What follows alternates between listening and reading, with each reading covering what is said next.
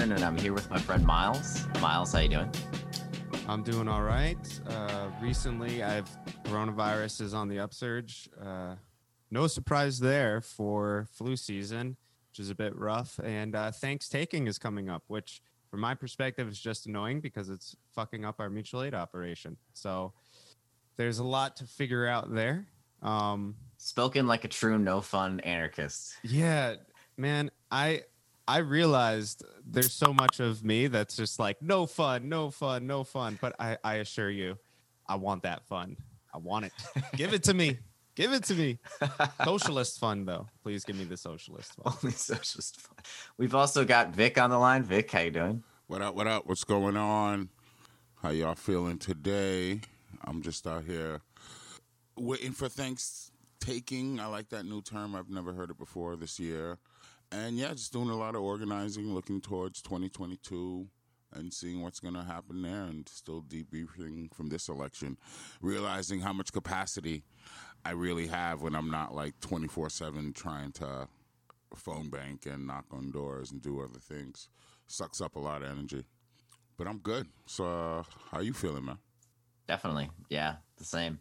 Uh, yeah, kind of same. Feeling a bit of the post-election slump in a good and bad way. Just been doing a lot of, uh, honestly, 3D printing, which has been fun. Uh, it's something I've always enjoyed, and I got a printer on a crazy deal.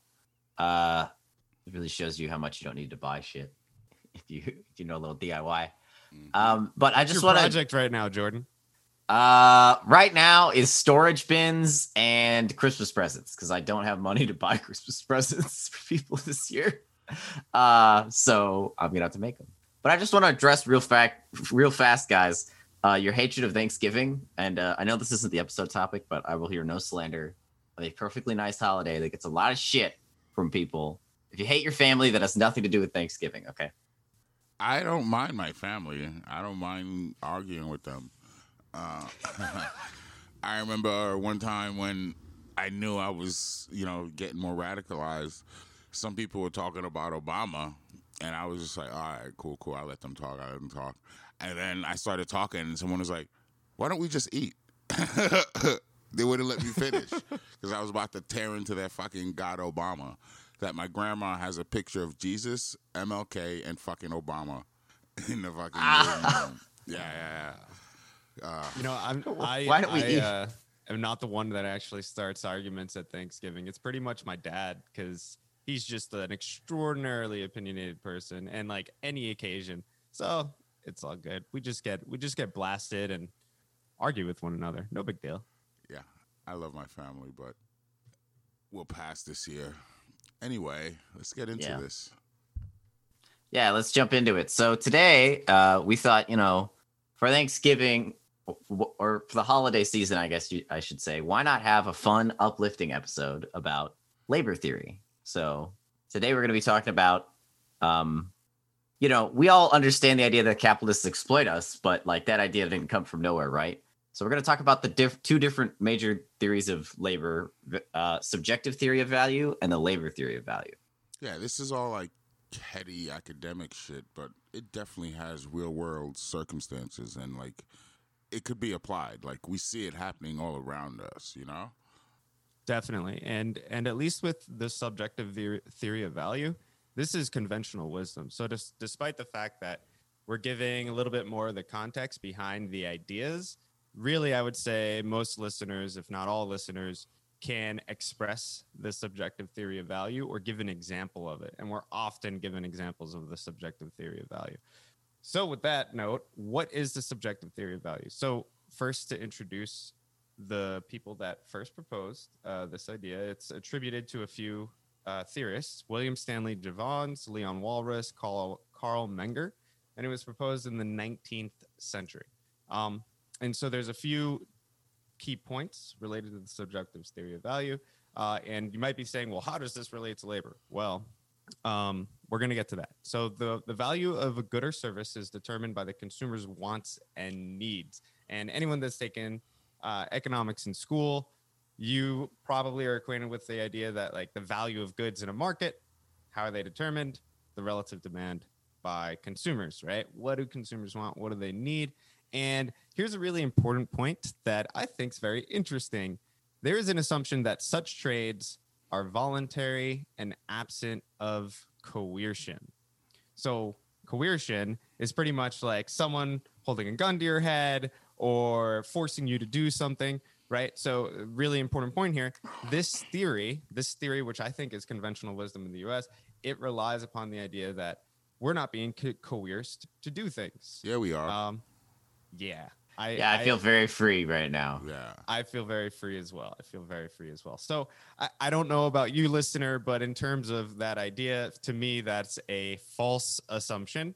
Um, but let's let's move on. Let's hear out this theory. Let's let's let's continue. So um, a really core concept here is the concept of marginal utility.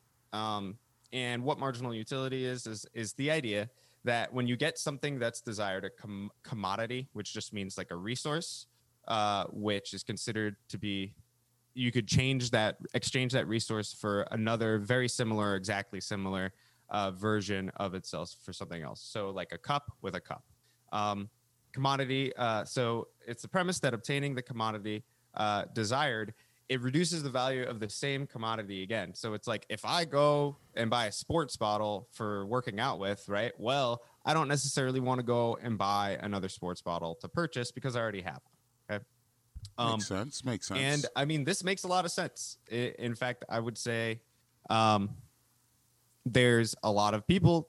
This is a very familiar idea. And in fact, that uh, this idea, the subjective theory of value, because it applies to commodities, it is also applying to labor as well, because labor is considered to be a commodity too. Like, think about the production line.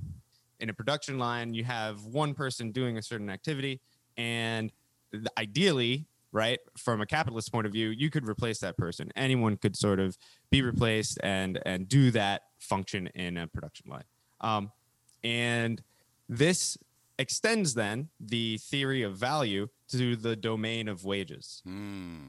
and Wow, this is very humanizing, I must say. I've always wanted to think of myself and my time as a commodity. or wage earner. that's right you're not you're not you're not a human anymore you are a cup jordan like we're my boss, drinking as much value from you as we can. but since since this is applied to the domain of labor, it extends into wages. And so if we if we think about labor as something that can be valued at greater or lesser depending upon whether or not we can just whether we have it already, then that means we can use it to explain how wages can be offered below a level of survival. And this is this is where we get the discourse of a living wage. Um, I don't know where our you are as a listener, um, but in California, receiving a minimum wage of the federal minimum wage of seven dollars and twenty five cents an hour is not a living wage. Okay, um, so given the arguments of subjective theory of value from the popular wisdom, most are usually related to the relative. So, in, in terms of labor, I think a commonly heard example is the relative value of a doctor's labor compared to the labor of an unskilled wage earner. Um, the idea that always proposed, like, oh, well, a doctor should be paid more than uh, an unskilled wage earner, right? Because marginally, in terms of the usefulness and and and the ability for people to get healthcare, a doctor is in more demand. Their labor is in more demand. Jordan, Vic, can you think of other examples from yourself that you have heard like argued? A CEO. Putting Oh, you all on the spot here. I would say a CEO. Yeah, I was just gonna say the same thing, even though like I yeah.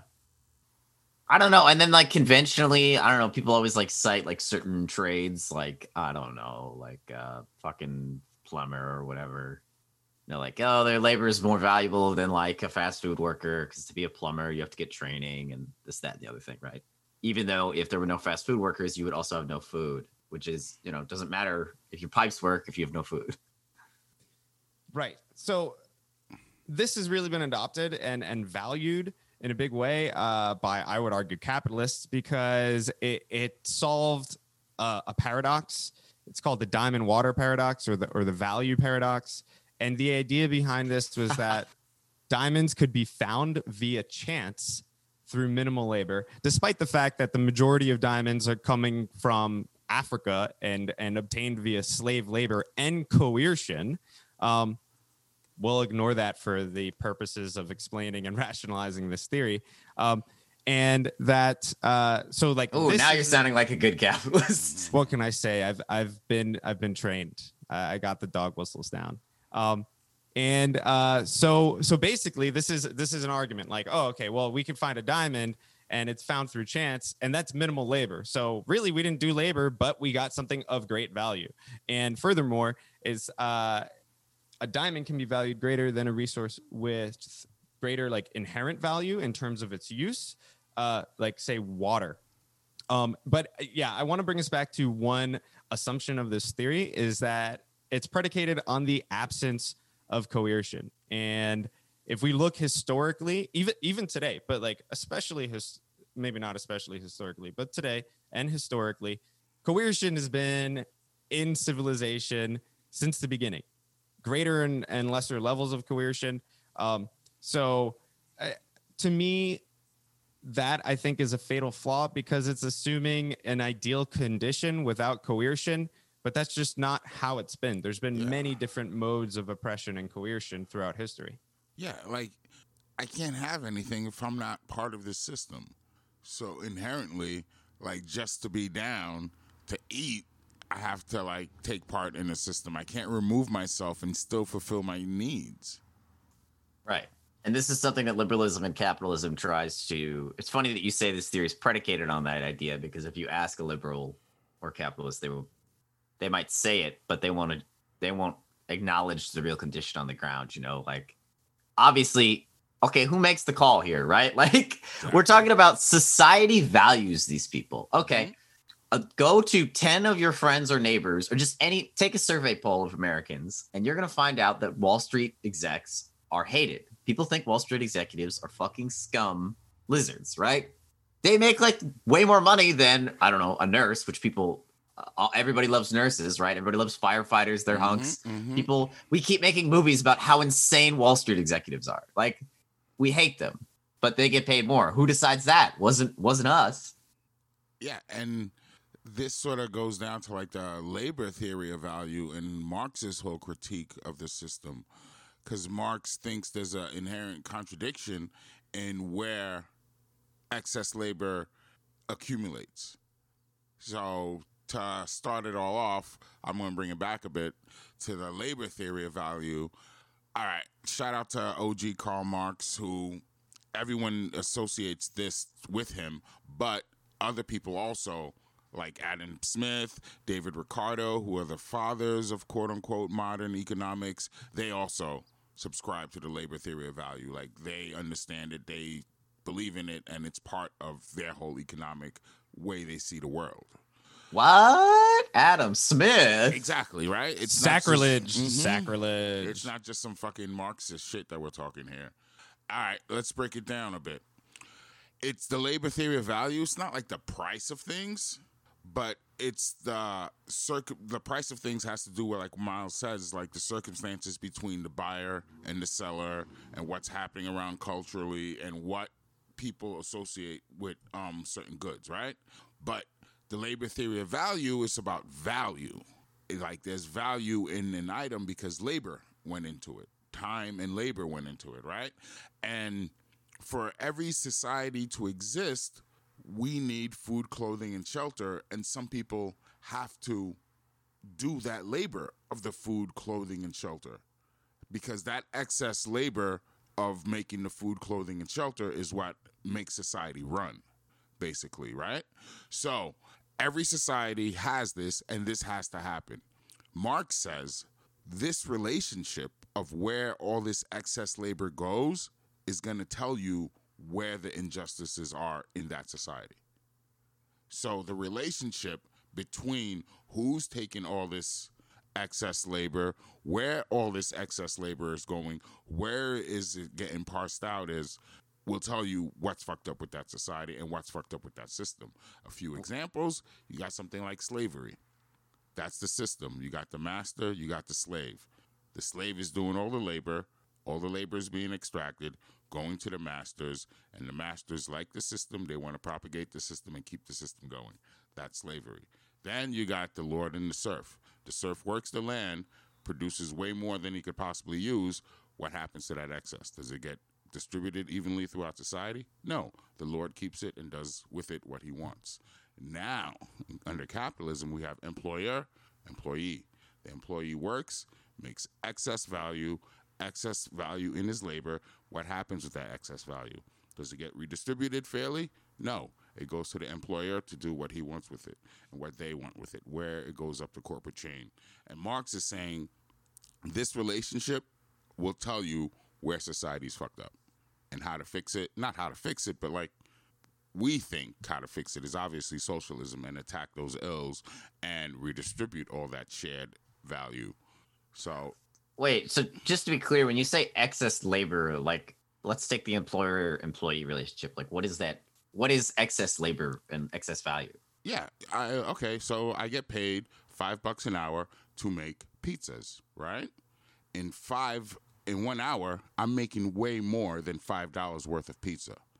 Mm, Okay. Yeah. And now the employer takes that, this dough, cheese, sauce, and pepperoni that I combined with my labor and sells that. And that the value of what that pizza is comes from my time. Right, right. I only get a portion of it because I only get $5 an hour, even though 10 of us are making pizzas and we're selling thousands of slices. Mm. I only still get my five bucks. As this is a theory that was also posited by the philosopher Elmo when he said, um, uh, "Boss makes a dollar, I make a dime. That's why I shit on company time." Yeah, exactly. Exactly. So like it's may not be as extreme and extremes are like subjective terms. You know what I mean? Like being a slaver back in 1770 something wasn't seemed as extreme. Like being an employer now doesn't seem so extreme. But we obviously know there's a problem with that fucking institution of slavery and how it could not last hopefully at some point we look at the way employers employees operate and see that this just can't happen this can't operate this way because it's doesn't lead to a functioning society because the natural conclusion is all the resources all the quote unquote profits and excess labor are being concentrated more and more into the hands of few and fewer It is becoming a more extreme concentration of wealth, uh-huh right? yeah And uh, yeah, and uh, there's greater inequality at this point in history than there has been in a long, long, long time. Love to enter the cool zone of inequality. that It's like yeah Gilded Age levels. Well, yeah, because I mean, this system is designed on the face of it to, uh, you know, funnel and concentrate. Well, I mean, what else could it do if somebody's making a lot more than you by definition just because of their uh the capital they have, you know, at birth, basically. Yeah, and it's to bring it back to birth is like, all right, so now I have a kid. Do I want my kid to be an employer or an employee? How am I going to raise my kid to have like, you know, the social norms of an employer or the social norms of an employee? Right? Right. Hell yeah. Right. Yeah, so I got to send him off to college to get him properly trained to be an employer and Right. do all that. And now I have my neighbor, working class, their kid doesn't want to go to college, which is fine. So do I treat my kid differently? Do I want my kid hanging out with that employee, potential employee, or do I want my kid more in that affluent neighborhood hanging out with potential employers? And that, you know, that choice is a tough choice to put into people's heads. And again, we may not see it as extreme as we look upon slavery, but mm. some would say it's fucking extreme. And to go back to slavery, that economic system was predicated on race. So now we got race and economics and profits, stolen labor, all tied in together for over 400 fucking years. Like we could never separate that. You can't you can't talk about being anti-capitalist without being pro-black. Like it, those mm. two things because of how it happened here. You know what I mean? Like this is an economic system slavery that happened here and it brought so much suffering for so long so much profit, so much stolen labor that this whole country was Yep. founded, and then it ends. Like, yo, there's still a psychic blow that has to be dealt with. There's still an economic blow that has to be dealt with. That's why people talk about reparations. If you look on it on paper, you got to give them that money. like that's the bottom line. That's the bo- like there is no other way to look at it, and it's so tied in together that like yeah, it's always about race, it's always about class, it's always about profits, and it's always about all three together. You can't just take separate those. Especially I'm talking about this country when you're trying to analyze any sort of this system that has to be taken into account and how that factors in. And it's And- not, yeah, it's not easy. I I think I think like the the normalized forces and ideas are are even more intersectional and thorough than what we're talking about because like let's also think about women's work right? Emerging and you know that coercion is emergent from the patriarchy. So there's so many different mechanisms of coercion which to my from my perspective undermine the premises of what's been normalized in terms of like the exchange and commoditization of our labor the subjective uh, theory of, of value. Um, and and the subjective theory of value was proposed after the labor theory of value Huh. right? And and so the way i see it is is really us as socialists we've come to a point of questioning a lot of the the normative hegemony right? A lot of the normative hegemony and and coercion. Like your example vic of you know we perceive it as like employer employee um and and even even if we want our kid to be the employer right that's an acceptance of the norms. It's an acceptance of the norms and the systems. We don't even get to a point necessarily well many people where they're questioning that inherent foundation um, and I think part of that is because, hey, I never, you know, I wasn't educated in high school, not even college, about the labor theory of value or Marxist eco- economics. Uh, But I received a pretty good education about Keynesian economics and the current capitalist paradigm of economics. So you're saying uh, Turning Point USA is lying when they say that all uh, universities are nothing but Marxism factories? God, I wish that were true. I didn't mean to shock everybody. I'm sorry. um, well, you know, that's a good point that uh, Vic brings up too about you know how the premise of the system, right, is not only there's no coercion, but also that everyone starts out on an equal playing field, right? And like that's why you can't separate race and class in America because it's like that reparations, it's like how would the playing field ever, setting aside modern racism, how would it ever be even materially? Um, and there's actually a really good book called Flyover Country by Sarah Krendizor, Krendizor, however you say it, and she talks about the merit, the modern meritocracy, right, and the fact that like to replace the aristocracy, right, uh, when in the modern times, right, the aristocracy used to pass down wealth and status by blood.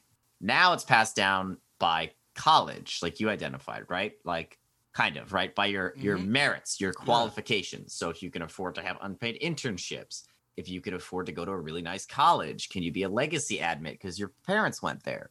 Rebuilding of the aristocracy in a way that launders their position to be like well i went to harvard. I deserve this money. I went to wherever fucking you know whatever i did and i deserve to make more than you because you know i sacrificed by being born rich. The Professional managerial class trap. That's another fucking whole class of folks who aren't. Are they really a class? We can't get into this now. I don't know. That was really confusing. First off, PMC sounds like the acronym for like a revolutionary army in like, you know. I mean, fr- from my perspective, like everything we talk about with college and and the push for people to go to college, I mean, that's part of adopting the norms. But I, the way I see it, like the PMC is basically the people that serve capitalists, and the middle class was urged to become the PMC with earnest. I mean, I look at the economy today, and I see it's it's crumbling in respect. It's just it's just a lot of like symbolism. Symbolism? What are you talking about? Symbolism. Like there are heroes out there on the front lines, like really like putting their lives on the line for us, and we salute them for a few weeks, then we stop saluting them. Okay? There are heroes out there, like the grocery workers, right? Hey, remember when they got fast hazard food pay? Someone brought that up yesterday. No hazard. I was like, Hazard oh, shit, pay? Yeah, For what? I forgot about that. They did that for what, like two months, one month? And the hazard went away, so did the pay. Yeah, I mean now COVID rates are down. They're definitely not putting bodies in uh, trucks in Texas, uh, trailers. You know. Yep. El Paso isn't in bad shape. They didn't send the National Guard to help. National Guard. Yeah, if I recall, uh, National Guard was sent to El Paso to help because their morgues are overflowing. Yeah, just for infrastructure and This is this is such classic like capitalism and neoliberalism, right? Like, hey, uh, could should we deploy the National Guard to like bring everybody food so they stay home and like don't spread the deadly virus that kills people? It's like, nah, we'll bring them in to cart the people out of the the hospital. You know, like that's when the, it's worth their time. Yeah, and fuck Trump, but like it's not a Trump thing. It's not a GOP thing because these other motherfuckers have no other plan but to have like a prettier bus. You know, the bus drivers will be black. They'll come there. The people driving the ice trucks will be black. So, yeah, yeah, that solves the problem, and that's like the difference. You know, we got representation.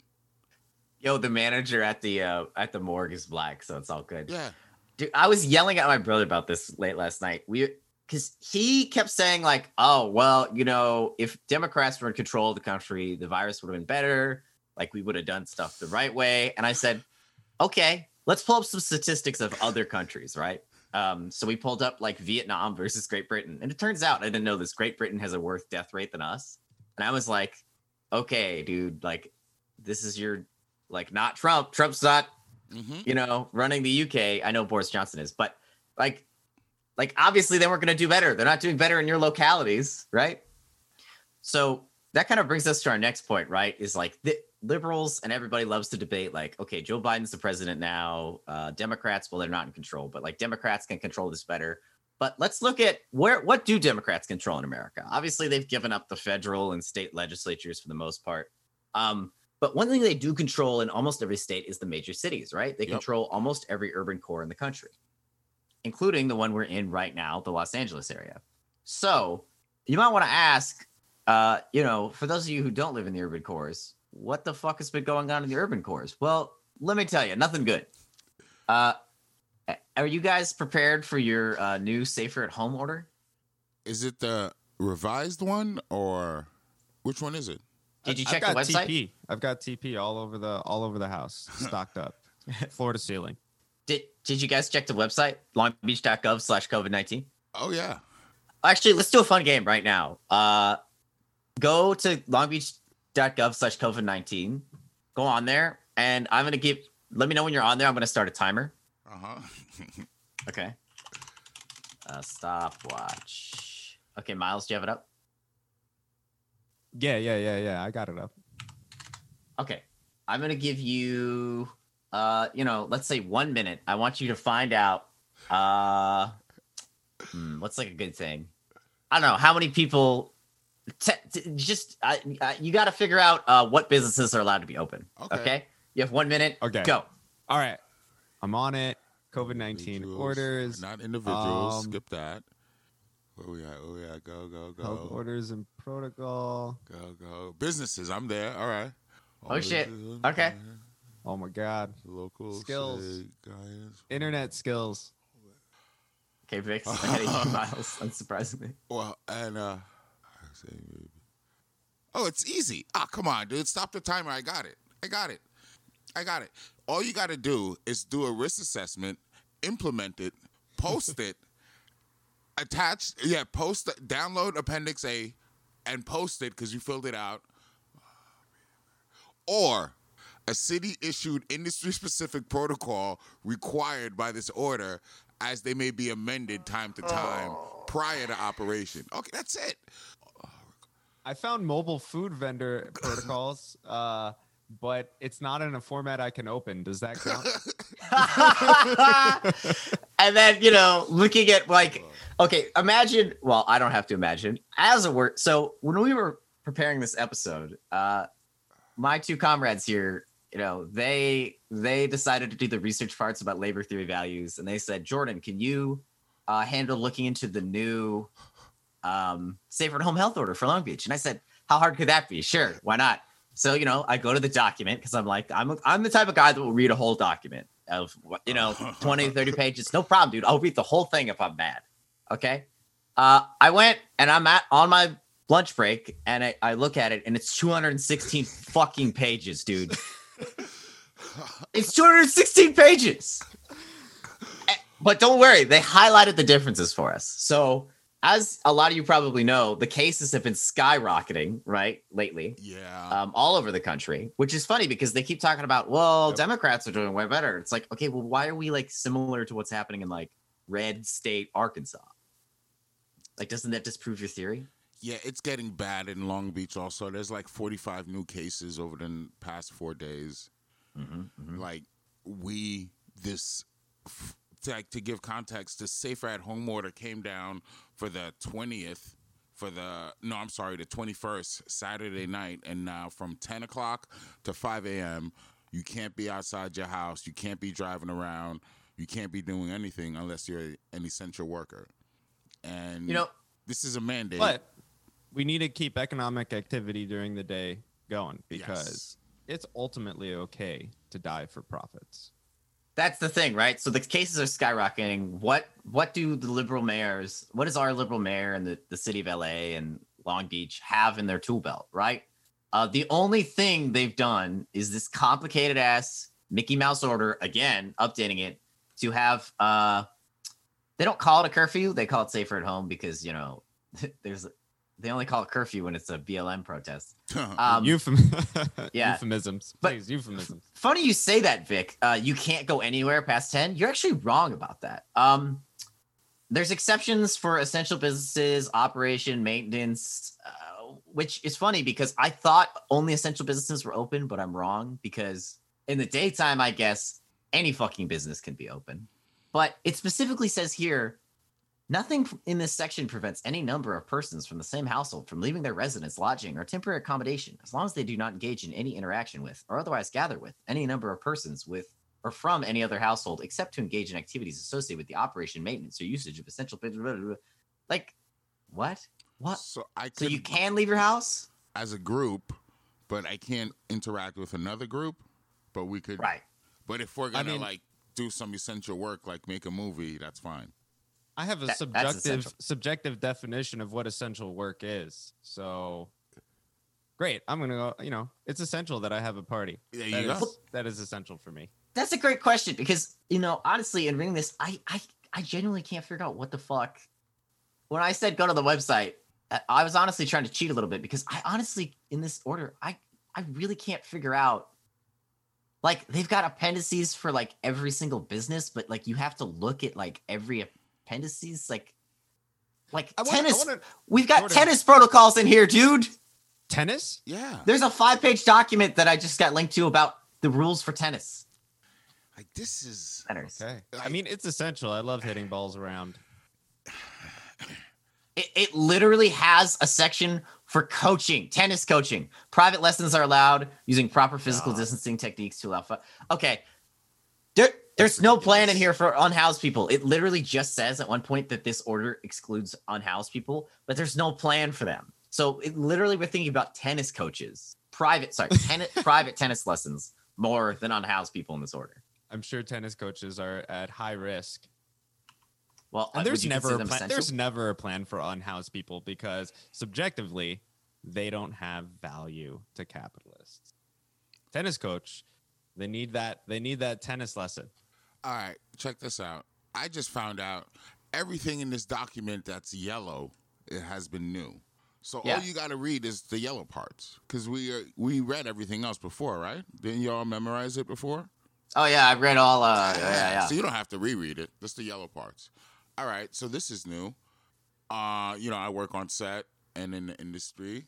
So all cast and crew who have contact with other cast and crew during their shifts are offered no cost face coverings.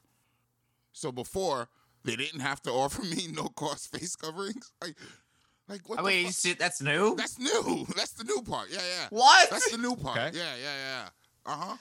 It's November. like, isn't that if the we put thing? Democrats in charge, we're gonna have a mask mandate. like no, fuck man like wasn't that day one we know you gotta wear a mask and then yeah you're telling me to come to work give me a fucking mask now it's part of the mandate now it is Any hazard pay in, in there? Oh no, no. Uh-uh. No, Ah, odd. not- I'm, no, I'm no, word searching no. hazard pay. No, we're Yeah. normalizing the hazard of death by coronavirus. That's no longer a hazard. That's unfortunately, yeah. That's how it is now. Like that's part of the whole thing.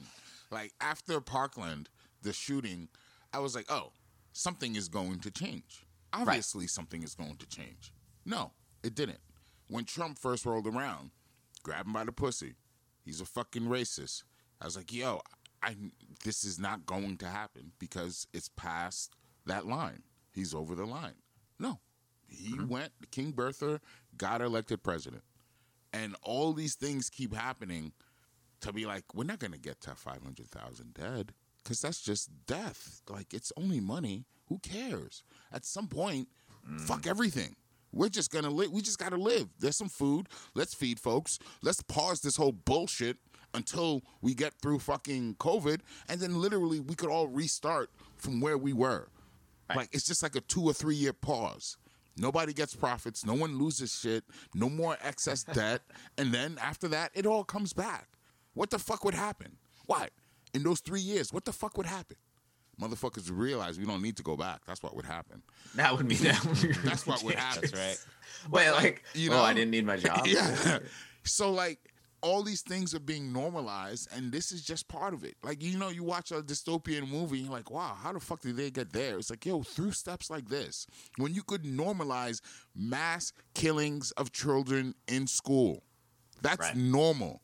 If I could mm-hmm. text y'all right now, I was like, yo, here's a link of a school shooting. Y'all wouldn't be surprised. At the age of kids, would, True. Mm-hmm. would there be an mm-hmm. age of kids where y'all would be like, oh my gosh, and clutch some pearls? Oh, they killed five newborns. Oh yeah, uh huh. That's America. Yeah, we get guns and motherfuckers do what they do. That's not shocking. So like that's normalized. Mm-hmm. And then with 250,000, 300,000, like this shit is exponential. It's growing at an exponential rate. 4,000 cases in 4 days. Like we hit we're hitting that point now. We're hitting that. And these people are going to die. Joe Biden, Kamala Harris, the Democrats are offering nothing. Absolutely nothing but get back to work. Get back to work, peons. Yeah. Get Well, back to work. Also, And psychic- people were, were Yeah. yelling to get back to work too Yeah, earlier in uh-huh. the year. And also, it's it. like at some point, you internalize that nothing's going to change.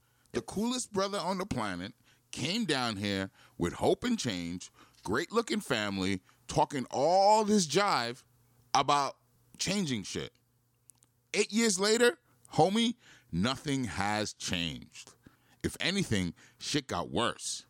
What did you do? Nothing. So, like, no matter how lib you are, you can't tell me you have an expectation of anything to change because your boy, super fucking black man, was president and nothing changed. And you accepted it, and he's still your fucking God. So, your gods are fucking people who are offering you nothing, and now you're giving me lesser Obama with light skinned fucking Kamala Harris, and you're telling me that's gonna change some shit? Like, and I have an expectation that I'm gonna get anything from that? We know Lesser nothing is coming. Yeah, we know nothing is coming. Nothing is coming. Nothing.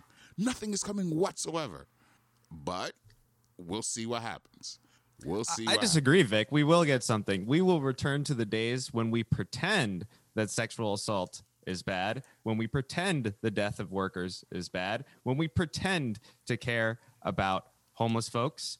And I say pretend because I actually think that Donald Trump, for his vileness, uh, he just decided to stop pretending that these things were weren't normal in our culture. I think that they were normal. We just had this exactly as you're saying, the pearl clutching. The pearl clutching was a normalized part of our culture as well. Mm. And I think that Donald Trump was instrumental in tearing that mask off. And I think we need to be instrumental in tearing that mask off in terms of the basically the the the situation where the death of workers, the blood of workers is essential for the machinations of the rich, for the rich in this country and the world.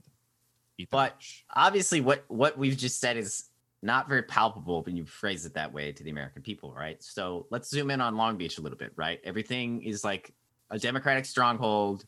You know, every fucking Democrat tries to copy Obama's shtick. Uh, young Democrats. So let's take our mayor, Robert Garcia, for example. Um, You mean Young Republican Club, right? Yes, young Repu- famously founder of Young Republican Club, Robert Garcia, In his not 20s. lifelong Democrat in his twenties.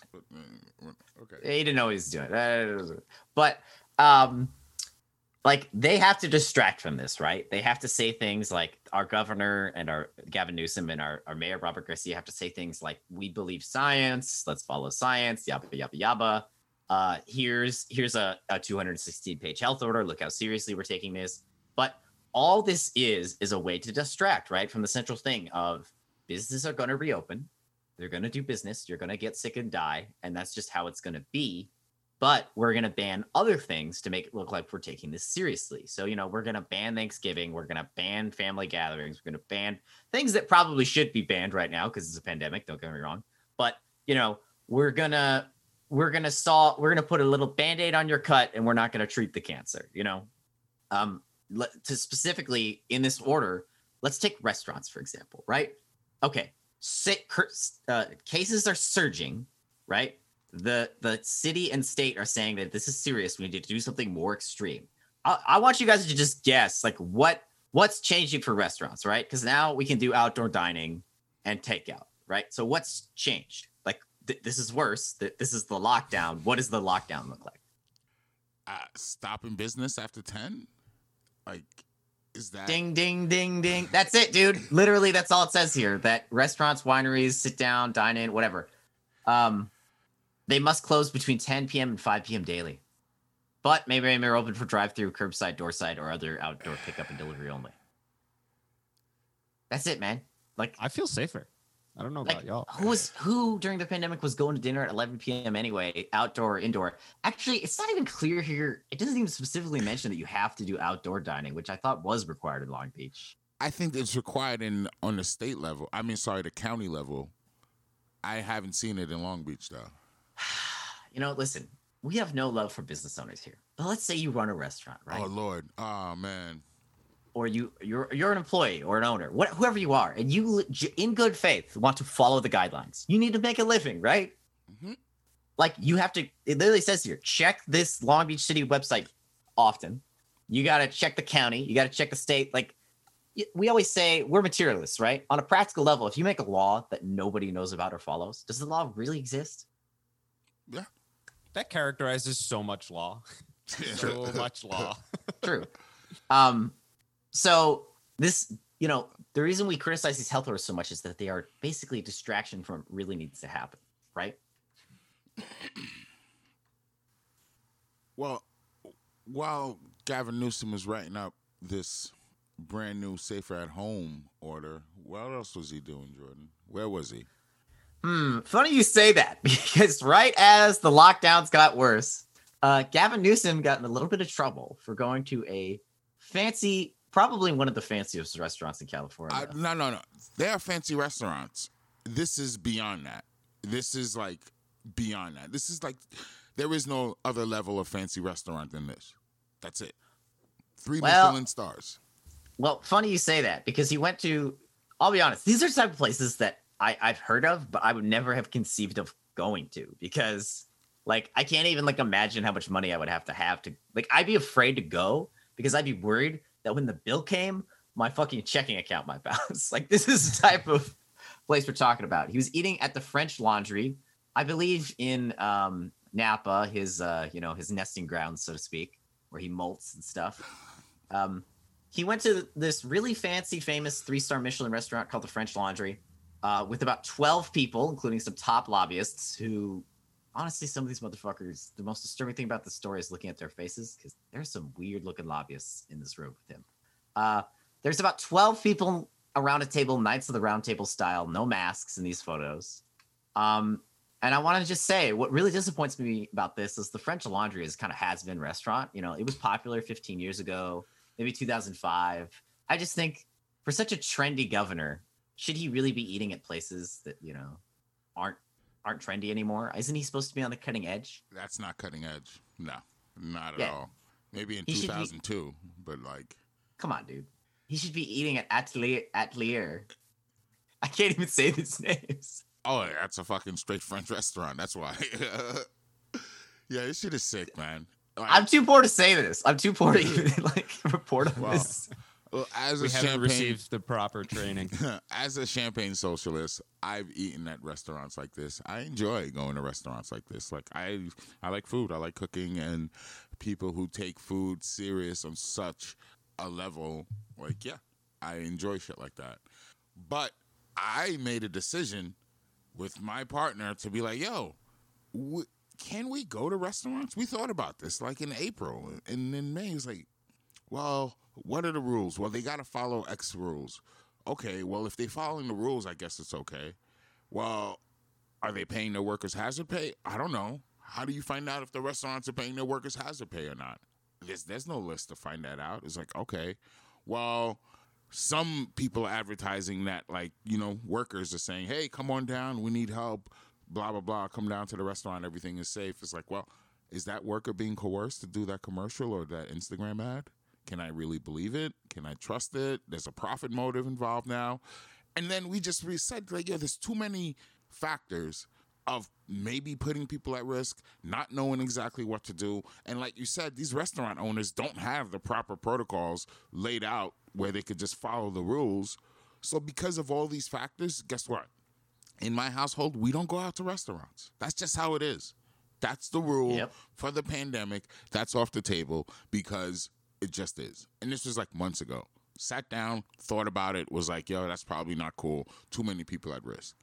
And to see this guy put out this fucking curfew, safer at home order, and then eat at a fancy restaurant, I don't know why, but this thing just it makes my blood boil to a way other things don't. Like this to me is like Nancy Pelosi showing me her fancy ice creams in her two twelve thousand dollar fridges. Like this is some Marie Antoinette shit. Like yo, let them eat cake. Like get the fuck out of here. Like I'm gonna go eat my restaurant. Y'all need to stay home. Like don't give me that shit. Like It's, It's so honestly- characteristic of liberal Democrats too, where they they they try to assume this morally superior high ground and like you know wag their finger like no Uh-huh. no no that's bad that's bad. Whereas we get Republicans who like say something's bad but they 100% never mean it, and then they'll just do something completely contrary, and it's like. Oh, you did that. You're a hypocrite. And they're just like, fuck you. Yeah. But then libs, you know, they do something completely contrary to what, you know, they should be doing in quotes. And they're just like, oh, you're right. I feel bad. Yeah. Sorry. he apologized. Gavin Newsom apologized. He said it was a mistake. We're all human. You know, uh listen, first off, I think that's a big bold claim for Gavin Newsom to make because we have no evidence that he is human, okay? There's a lot of evidence against it. I'm just going to say that. He was married to Guilfoyle for a while. Like that, I know she fucking feeds off life forces. I know he's alive. That's all I could say. Human, I don't know. yeah, I don't know. That's a big claim. Alive for sure. Human, I don't know. Um but like this this it's a little too on the nose, right? I think that's why it's like so yes, extra annoying, think, right? yeah. It's just like it's a little too on the nose because it not only shows hypocrisy on the issue of COVID itself, but really what we're really mad about, which is like the division of class in this country, right? Mhm. Like, hey, listen, pores, hustle up. Okay. You don't get to be with your family. Thanksgiving, we're not doing that this year. Seeing Mm. your grandma, sorry, we just couldn't get enough tests together. Uh, you know, you are allowed to go to work. You are not allowed to do anything fun because it is not considered essential. Uh, a sock store is considered essential enough to be open, but not, you know, your family gatherings. But we, we're gonna do what we want. Yeah. People like me, people like Gavin Newsom, like we get to go to the restaurant that you work at and like not wear a mask and like sit with 12 fucking people. Like, and you know what? Fuck you. What are you gonna do about it? Mhm. Take me out of office? There's like replace me with some other uh, you know, lizard Who? person. Yeah, like, who? yeah. what are you gonna do? Yeah, the lobbying work gets done at the restaurants. We They- need literally, it be was a birthday party for a lobbyist, Oh, that's great. Described is- as a friend of the governor. This is one of the stories I can't look deeper into because the deeper I look into it, like even now, I'm getting my inside is like rumbling and fire Mm, is coming from the inside. The deeper I look into it, to be like, Well- this can't be. Let's let's to take it back just my last thing here would be locally right so let's take i mean last you know on our last episode we went to brunch on pine street right on pine street i go down there i see especially during the Lakers games. There people are ass to elbows outdoors, right? So I want to put out a bounty to all the Wait podcast listeners. If you are downtown, I want you to do what I do. I want you to check Portuguese Bend. Um, what's some other good ones? Uh, what's that? What's the Irish bar down there? Shannon's.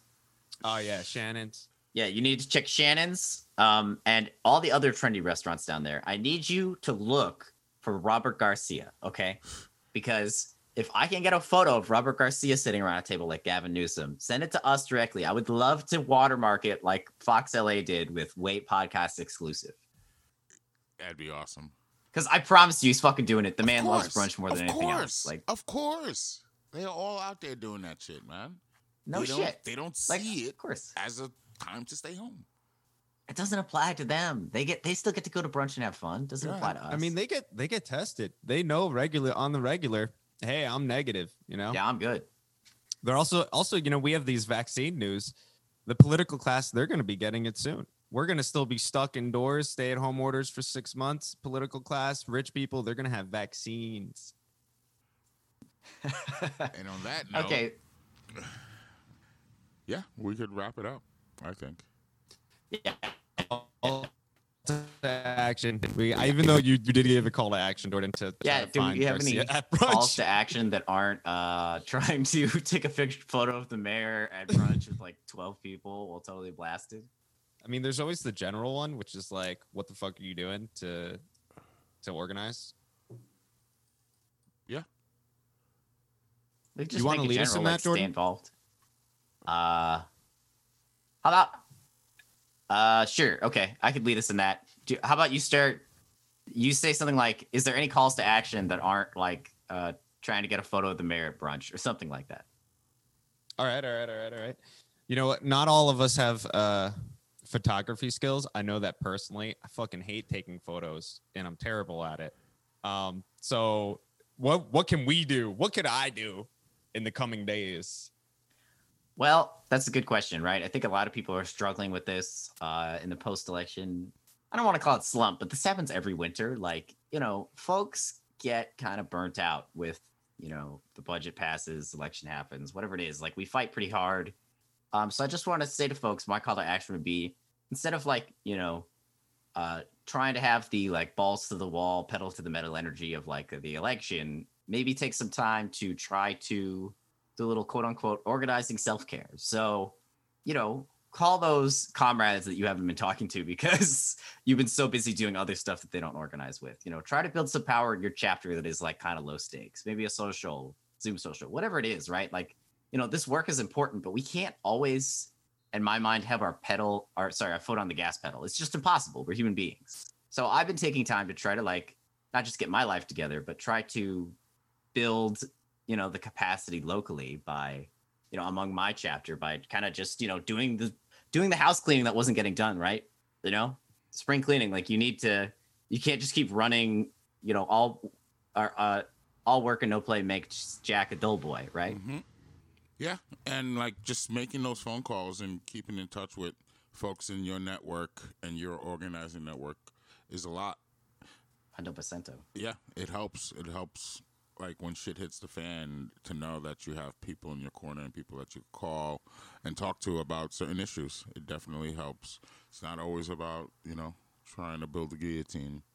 Right. Yeah, I had a call with a member of our chapter who I don't usually relate to outside of politics, and it was actually really great just to talk and be like, "What's up? How you doing?" Do some emotional connection, um, because how are you gonna fight for people if you don't have that emotional connection? Word. exactly thanks for listening be sure to like rate and subscribe on your favorite podcast platform this is jordan This is Miles. And I'm Vic. and don't forget to ask yourself wait Why am I talking?